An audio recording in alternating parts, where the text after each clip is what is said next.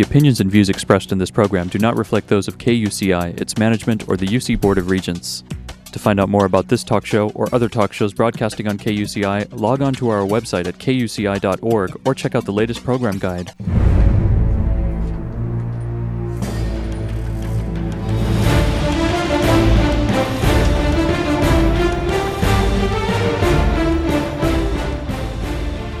You're listening to KUCI 88.9 FM in Irvine and KUCI.org on the web.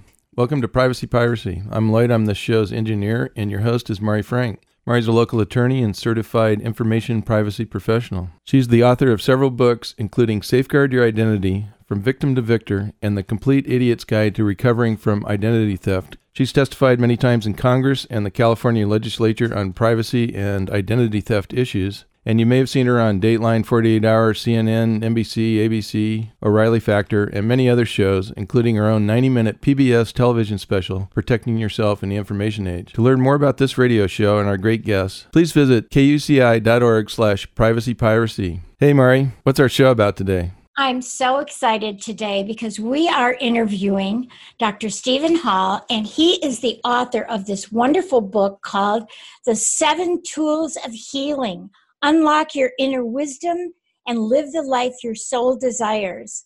And he we even have a forward to this book by bernie siegel md who wrote love medicine and miracles. And i've read most of his books. And he loves stephen. And so now i love stephen too. And i love this book. And it's really very integral. You know we we're going to talk about integrated medicine. And he'll explain the difference between traditional medicine functional medicine and integrated medicine. So thank you so much for joining us, Steve. Oh, thank you so much for inviting me. Yeah. Appreciate that. So let's get started with finding out a little bit about your background. I didn't want to read it. I wanted you to just tell us you decided to go to medical school and what was that all about and how did that lead you to where you are today? Sort of had this insight when I was in sixth grade that I wanted to be a doctor. Hmm. And I didn't really know much about that, like what it meant to be a doctor. Um, and I just had that tucked away. And as I went through the rest of my schooling, I found I was just pretty good at science. And so I have a pretty strong background in science. I've got a degree in chemistry, a degree in material science and engineering, and I'm just shy of a degree in physics.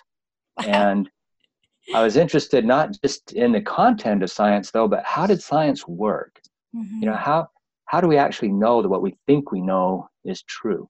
Yeah. And and so I really studied the scientific process as well. You know, how do we answer these kinds of questions? Right. And so then when I got into medical school, I actually was quite shocked because uh, we weren't really asked to think; we were asked to memorize. Right. and I always hated memorizing things, and so I really had to shift gears in my brain to to uh, you know memorize all the drugs and pharmacology and memorize you know, all the, the anatomy. Parts of the body. I remember yeah. when when my ex was in medical school, and I'd have to test him about all the little bones in your hand, and he'd pick up all these. Uh, acronyms to try and remember. The so mnemonics, yeah. Exactly what you mean, yeah. Yeah, and um, and so after two years of this, it's pretty easy to put your analytical problem solving brain kind of in the back. And and a, a lot of times we're just trained to to follow recipes, so to speak. And and I never felt comfortable with that. And even my first year medical school, I started meeting people whose experiences with their own health didn't fit the medical model. Right. For example, I met a woman who healed her husband's Crohn's disease by putting him on an organic food diet. Mm-hmm. This was back in the 70s, right? Yeah. And then when we when we studied Crohn's disease, they never mentioned organic food diet as one of the treatments. Crazy. and something yeah. in my head said, "Don't raise your hand and ask." and um, but I filed it away and says, "Huh?" Because so so medicine, conventional medicine, is not uh, like a complete system of healing. Right. Uh, so, for example, think of one thing in your life that has no influence on your health whatsoever. Mm. Can you think of anything? No, I can't think of anything because I I'm very much into body, mind, spirit. So my thoughts affect, you know, and I've read mm-hmm. Louise Hay, you know, about you can heal your life. So I and know Bruce that if I have negative thoughts, I'm going to have something going wrong in my body. Mm-hmm. And Bruce Lipton wrote The Biology of Beliefs. So, what you believe actually determines genetic expression in the cell. Right. So, um, so it just makes sense to have a medicine that can take into account all of human experience. Mm-hmm. And so that's what I've been trying to develop in my practice and, and trying to practice. And um, so I came across Ken Wilber's work many years ago. And are you familiar with him too? It sounds like you are. Yeah. And and he said, you know, this is the first time in human experience that we have access to all of human knowing.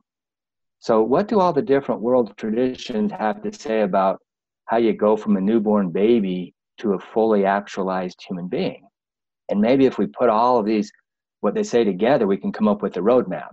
Mm. And so he came up with these four quadrants, and and each quadrant has levels and steps in it and stuff.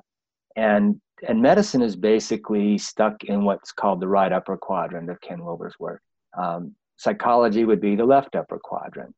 Yeah. And you know, sociology and geography and things like that would be the left lower quadrant, and things like ethics and and actually the law, legal things would be the left lower quadrant. Mm-hmm. But things in all the quadrants affect your health. Yes. So we have to take all of those things into account, and uh, and there are actually are ways to do that. So um, I found that functional medicine is actually a really good way to think about the human body and your biochemistry in that right upper quadrant because it thinks more in a systems way right. instead of a real reductionistic way. Right. And um, but there's a there's a real trap with functional medicine, and that is I call it trying to micromanage your metabolism. Uh-huh. That you know we we are learning so much about all the different metabolic pathways in your body. How can you control all of them? Right. You know? right. And, and it comes a point where you just have to step back and trust your body's own wisdom that hey, it knows how to put all these things into balance if we just uh, give it what it needs we don't have to take 40 or 50 supplements to, to do that most of the time. So it's very tempting to try to learn as much as you can about all the different pathways, all the different supplements that affect the pathways and, and all the symptoms. And, um, but that's really no different than conventional medicine in that you're taking something to treat a symptom rather than treat a root, root cause. Right. And I know a lot of functional medicine functional medicine, at least the one that I'm involved with right now, is into how you eat, saying that your foods are medicine too. And you know what you take into your body is is quote medicine, right? Well, if I that's very French true. fries, that wouldn't be good. But if I'm if I'm eating broccoli and I'm eating cauliflower and I'm eating other things, then that's kind of a medicine, right? Isn't that somewhat? It is, and and that's very important uh, the flip side of that is, is I have many, many patients with severe chronic illness that eat impeccably well. Right. And and that helps them, but that's not the root cause of their problem. Right. They still have their arthritis or their headaches or their fibromyalgia. Now, some people it does help and their symptoms get better. Right. But there's still a number of people that eat really, really well and and that's still not enough so, right.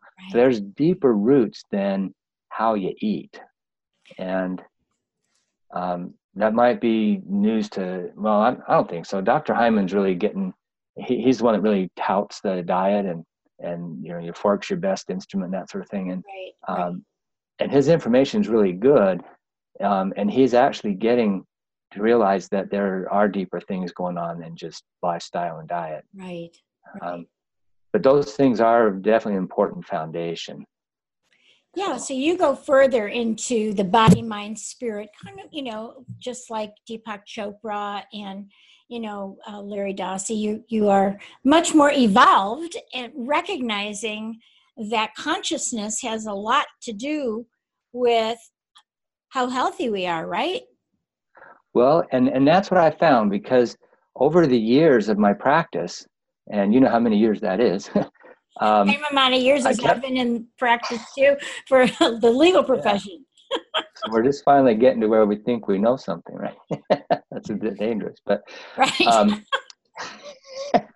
but anyway, um, I kept trying to get to the root with my patients, and mm. and every time we thought we were to the root, there there seemed to be something deeper, and yeah. so we'd explore more deeply, and we just kept going until turns out we actually get to what I call consciousness, and and so I think my own opinion now is that consciousness is the root of everything, and it's how we manifest that consciousness uh, that that determines our life. And so if you're working to change something that's already been created, like you're working to lower your blood pressure or you're working to whatever it is, right? You, the horse is already out of the barn, so to speak. So um, you can keep doing that work, um, but it's still getting created. See, and so that's why you have to get on your blood pressure medicine and stay on it. It doesn't ever. It's not the that causes your high blood pressure but there's some kind of determinant of your conscious flow that's allowing that blood pressure to manifest in your life. And if you can access that and change that, then the blood pressure, the high blood pressure stops getting created and it goes away. And then you can stop your blood pressure medicine. Right. And, and I wonder about, you know, um, these people who have a, spontaneous spiritual healing, you know, um, because the body and the mind and the spirit do know what to do. The body, like I always think about this, if I get a cut on my finger, I don't have to even tell it to heal or do anything. It just heals, right? Yeah, just knows how. Right. So we know that the body knows how to do it. We just get in the way, don't we? A lot of times. I mean, most of us have what I call limiting beliefs, which are beliefs that tell ourselves that we're smaller than we really are. Um, so so any belief that says you're less than a divine being of light basically is a false belief right right and so we all have beliefs that say well i don't deserve this or i'm not good enough or, or that sort of thing and so when you and, and that's an interesting example but if you collect um, say 100 stories of people who have had spontaneous remissions from yes. their disease yeah. like um, and you start to say well okay what really happened here. Um, they all seem to do something different, right? But what they really did was they had these aha moments mm. and their perceptions radically shifted. Does that make sense? Yeah. And then that led, sense. And that led them to to do the research they needed in order to eat eight plates of greens a day or whatever and or watch Charlie Chaplin movies and laugh all day long. Or, you know, the, the things that people have done to get better vary all over the place. But the deeper thing that they all did was they all went into that dark night of their soul, so to speak, and had these aha moments that opened them up to their own knowing, basically. And then they started following their knowing. Right. Their so beliefs change about who they are and what. I know. I remember reading in in Bernie Siegel's books too um, about you know these patients, these cancer patients. It was his this one guy. Um, they said we they found this new medicine and it was going to cure him, and he like immediately got better. And then he read in the paper that it that that wasn't right, that it really wasn't helping, and then he got sick and died. You know, so um, there's another cute story, which you probably know. I just have to share it because I always loved it.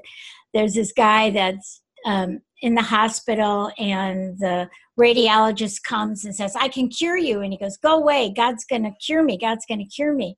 And then the, uh, you know, the, chemotherapist comes in and goes i'm going to cure you you know and he goes go away god's going to cure me and then and then the surgeon comes in and goes i'm going to cut and cure and he goes go away god's going to cure me and then obviously that was the end. but, you know, if he really, really believed that God was going to cure him, it might have done that, right? Right. and yeah, yeah and, and the story I heard was that he continues to get sick and and right before he dies he says, God, I said I thought you were going to cure me and God says, I well, sent you I sent you the surgeon. I sent you the radiologist. I sent you, yeah, exactly, exactly. Yeah, But this book, And let's talk a little bit about this book because you've got seven tools.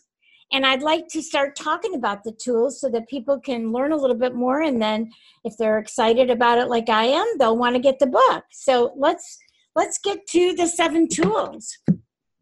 Start out with one. Okay. Yeah. Okay. Well, the first tool I think of as a foundation, and and I and I call it faith because that's kind of what people's own inner wisdom calls it.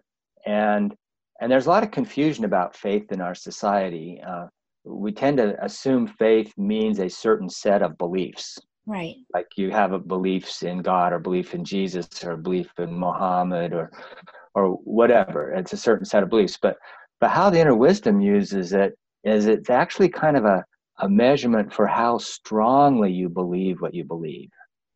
And so you you can have a belief and and it kind of have a so-so faith in it and then and, and then it's not a very strong belief in your life or you can have another belief that you would defend to the death Right. and and then you have a lot of faith in that belief and and what we see is how easily that belief manifests in your life depends on how strongly you believe it Mm. and and so strengthening you, the faith in your beliefs is something that gets better with practice so the challenge is to choose what you want to believe and then practice strengthening your faith in it Right. and so if, if you believe you can get better, if you can believe your life can improve, if you believe you're enough just as you are, you don't have to be any different.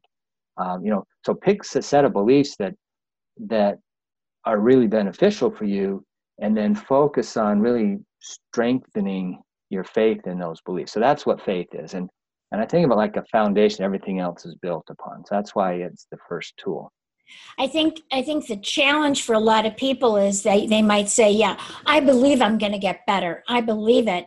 And and they start to do some things, but then they've got these negative thoughts that get in there. You know, it's Right. like the old cartoons that maybe you remember. You know, you're going to get better. Devil on one side. No, you're not. No, you're not. You know, remember that the devil and the angel. And I think Exactly. we got we got to shut off that negative Well, devil, and right? the- well and there's a way to do that because if you try to force it to shut off what happens it's going to come stronger. it gets stronger exactly so you can't force these things and and that's where most self-help techniques make a big mistake and so the seven tools actually corrects that mistake and we'll explain how all that works Okay. so exactly right, because the vast majority of your beliefs actually hang out in the unconscious part of your mind. They're yes. they're back here, making up your worldview, and you don't know they're there, but that they make the world look the way it looks to you, and you think that's reality. So you need a way to get into the unconscious, find those beliefs that are tripping you up, the the, the negative, you know, and and change them. And and practice the seven tools is the best way I've ever found to do that. Um, but yeah, so I think about doubt as the test of faith. And if the doubt wins, that means your faith wasn't strong enough, and you got to keep practicing strengthening your faith. right. But then you can also, as we will talk about, there's a practice you can do to help eliminate the doubt as well. right. So, um, so yeah, that's exactly right. We all have these tugs of war going on inside, but there's a way to deal with it. Our So- inner conflict, right? Right. Yeah. so we got to uh, resolve our inner conflict first. Exactly. And I just want to say, too, I really like your metaphor of conflict as a disease and that it can be treated. And um, there's so much truth in that. And so I really applaud you in your, that work that you're Yeah. doing along those lines. Um, so the second tool is awareness. Okay. Uh, another word for that is mindfulness right. and and there's all kinds of studies as you know uh, about the power of mindfulness um, and that's that's really important and so what awareness does is it moves things from the not known pile over to the known pile Mm, and so basically it grows your consciousness your your your uh, ego type consciousness and what your conscious mind yes. and so it's much easier to work on something if you know it's there right. You can't you can't fix what you don't know about, right? Exactly. So you use the mindfulness to watch yourself, you know watch how you're feeling because there's a constant flow of feelings inside in response to all the sensory information you're getting everything that's going on in your body that um, energy yeah that whole energy to be aware of your energy. I know you, you can watch your energy. up too yeah. You can watch your physical body you can watch your mind thinking thoughts. So there's all you can watch how the environment affects you you can watch how other people affect you. So there's all kinds of things. That's why awareness is the biggest chapter in the book is yeah. there's so things to become aware of right? Yes. And then um, and so mindfulness is really important but it seems like most mindfulness practices don't ever go on to say well okay what do you do with what you just became mindful of? Mm, right? right and so what the seven tools says is you apply the third tool to it which is you have to acknowledge it. And when I was first observing these tools and I was working on my patients, um, I sort of glossed over that step, thinking, "Oh yeah, yeah," and I didn't think it was very important. But the more I've worked with these tools, the more I think this third tool is one of the most important mm. ones because, again, it's what gets missed by most self-help techniques. So what acknowledge says is, "Yeah, this is my truth. This is what's happening to me. This is how I feel this is what my knee feels like this is what my headache feels like this is what so and so said to me you know so it's really acknowledging your truth okay. and and there's an important law that says you shall know your truth your truth shall set you free. Exactly. So so if you want to be free of your headache or free of your fibromyalgia or free of your depression whatever it is you've got to be working with your truth of it. Because the, the saying isn't you shall know your fantasy and your fantasy shall set you free. Unfortunately because that would be a lot easier right? yeah. So um, I, I remember it kind of reminds me when you're talking about that when i learned the lamaze method when i had my kids is that i i felt the pain but i breathed into it you know i didn't fight right. it i just went with it and and I've remembered that to this day and i do reiki and all that stuff too but but is that what you mean you kind of go into it and feel it and acknowledge it this is what i'm feeling instead of mm-hmm. try and take an aspirin or a tylenol to make it go away you really just go into that feeling is that what you mean exactly okay. and into your whole the experience of your whole life in this moment because okay. the second you say oh there's something wrong with me that needs to change mm. the second you say that which is what motivates everybody to start changing right Right. But just starting from that place, you're already stuck. Mm. See? Um, and so you've got to acknowledge your truth right now, even the uncomfortable feelings and all that. And so there's a lot of exercises about how to do that. And so once you um, are aware of your truth and once you acknowledge your truth, that's where you really just let it in and let it be. Then what do you do? Well, what the inner wisdom says is just be kind to yourself about that. Just get off your back about that. Mm-hmm. And I call, and that's what I call compassion, which is the fourth tool. And I call compassion the alchemist because that's what actually works the change. Because mm. if you get in there and try to force that belief that you're not good enough, try to force it to change, try to talk yourself out of it, see, your creativity and, and goes wherever you focus your attention. And it turns out that repression and denial are forms of attention. Mm. So, whatever you're repressing or denying, you're actually creating more of it. It's and, like whatever you resist persists. yep. That saying is a um, expression of that particular law of consciousness. I, so I call these laws of consciousness the right, um, right you shall know your truth, your truth shall set you free. That's a law of consciousness. Uh, that we're all created equal. That's a law of consciousness. Right. So there's a bunch of these laws of consciousness that. Right. Um, so, um, yeah. So the so third tool. Compassion.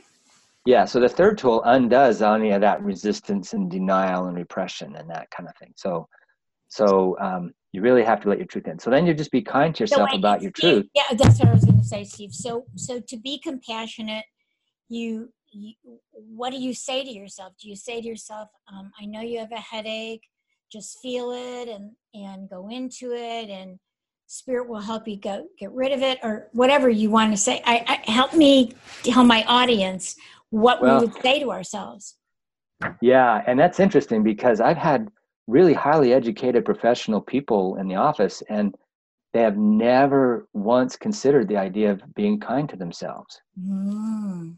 You know, we don't know how to do that very well in our society. We're right. we're taught to to be Criticize. selfless. yeah. yeah. Well, and and to be selfless and put yourself last and and you know, and that's a definite a uh, occupational hazard for moms and you know that sort of thing. Right. So um so I say, well, let's say you were walking down the sidewalk and came across a puppy with a hurt leg. How would you feel towards that puppy? Oh, I would say, oh, you poor baby. Yeah, and I'd be petting yeah. it and speaking to it sweetly, right? Mm-hmm. Yeah, and that that metaphor works a lot. The one one woman once looked at me and says, "That doesn't work for me because I hate dogs." well, I have two dogs and I'm a dog lover, so it would work. yeah. so and then so I said, well, well, let's say your best friend's mom passed away. Yeah. and so you went over to be with your best friend during that time. How would you be with her? Right. Gentle. I mean, you can't tell her, well, feel better. Right. Right. That doesn't work. Right. You could clean her house or cook a meal or just sit with her. Right. Right. So, so that, that just, that open-hearted presence, that, that just being present in an open-hearted way that's what i think of as compassion okay and and that's that gets better with practice so all these things get better with practice that's what's kind of cool about these i really could have called them skills but i called them tools because i'm a woodworker and yeah. you know we have tools and um um After so pra- practice practice having compassion for yourself so then what happens when you bring enough compassion to a particular experience that you're working with, then the sense of forgiveness just naturally follows. And and once you really forgive, it, it's a true letting go. And I've I've been working on people when they've hit that point of forgiveness, and you just feel the release all through their tissues. And and so you can practice forgiveness, but that doesn't seem to work as well as forgiveness arrived at through the practice of uh, compassionate accepting awareness. So I mm-hmm. put those tools two, three, and four together. Compassionate accepting awareness, and then, and then once you you keep going with your awareness, you often start to get a glimpse of, you know, how spirit moves behind the scenes to to orchestrate all this, and and people often get struck with this sense of awe or this sense of wonder, and and that's what I call gratitude, mm. and so when someone comes in and tells me, you know, I wouldn't choose to go through it again, but I'm glad I got cancer, I'm glad I got hit by a car, I'm glad whatever, because of all that I've learned from it, right. then I know they've gotten the healing out of that experience. Right. People so that's the, that have had cancer that have said it was my greatest. Oh, believe it or not, we are just about out of time. Yeah, it's uh, a great teacher. Would you believe that? Well, w- this is so wonderful. We, we'll have to have you back again, but I want to make sure that I we got through four of the tools. No, five. We got through six. five. Six. Gratitude oh, is the sixth tool. Right. Compassion. And gratitude. Forgiveness. Gratitude. And the last one is this right action you know how how do you actually be in the world to get the results that you want right so they're going to have to read your book to find out right sorry i talked too much yeah no, no, no. It was wonderful. I mean, we wanted to get into depth. So I want to mention again the seven tools of healing unlock your inner wisdom and live the life your soul desires. It's a wonderful book by Stephen M. Hall, MD. And why don't you just give your website and then we're going to have to go. It's the7tools.com and the, the number seven. Yeah. The and I think you also have one, Stephen. M. Hall, MD. That's one from my practice. Okay. StephenMHallMD.com. Okay, and the seven tools.com, right? All right. Well, thank you so much, and we will have you back again very soon to talk more about Thank this. you. Wonderful. Okay, thank you. The opinions and views expressed in this program do not reflect those of KUCI, its management, or the UC Board of Regents.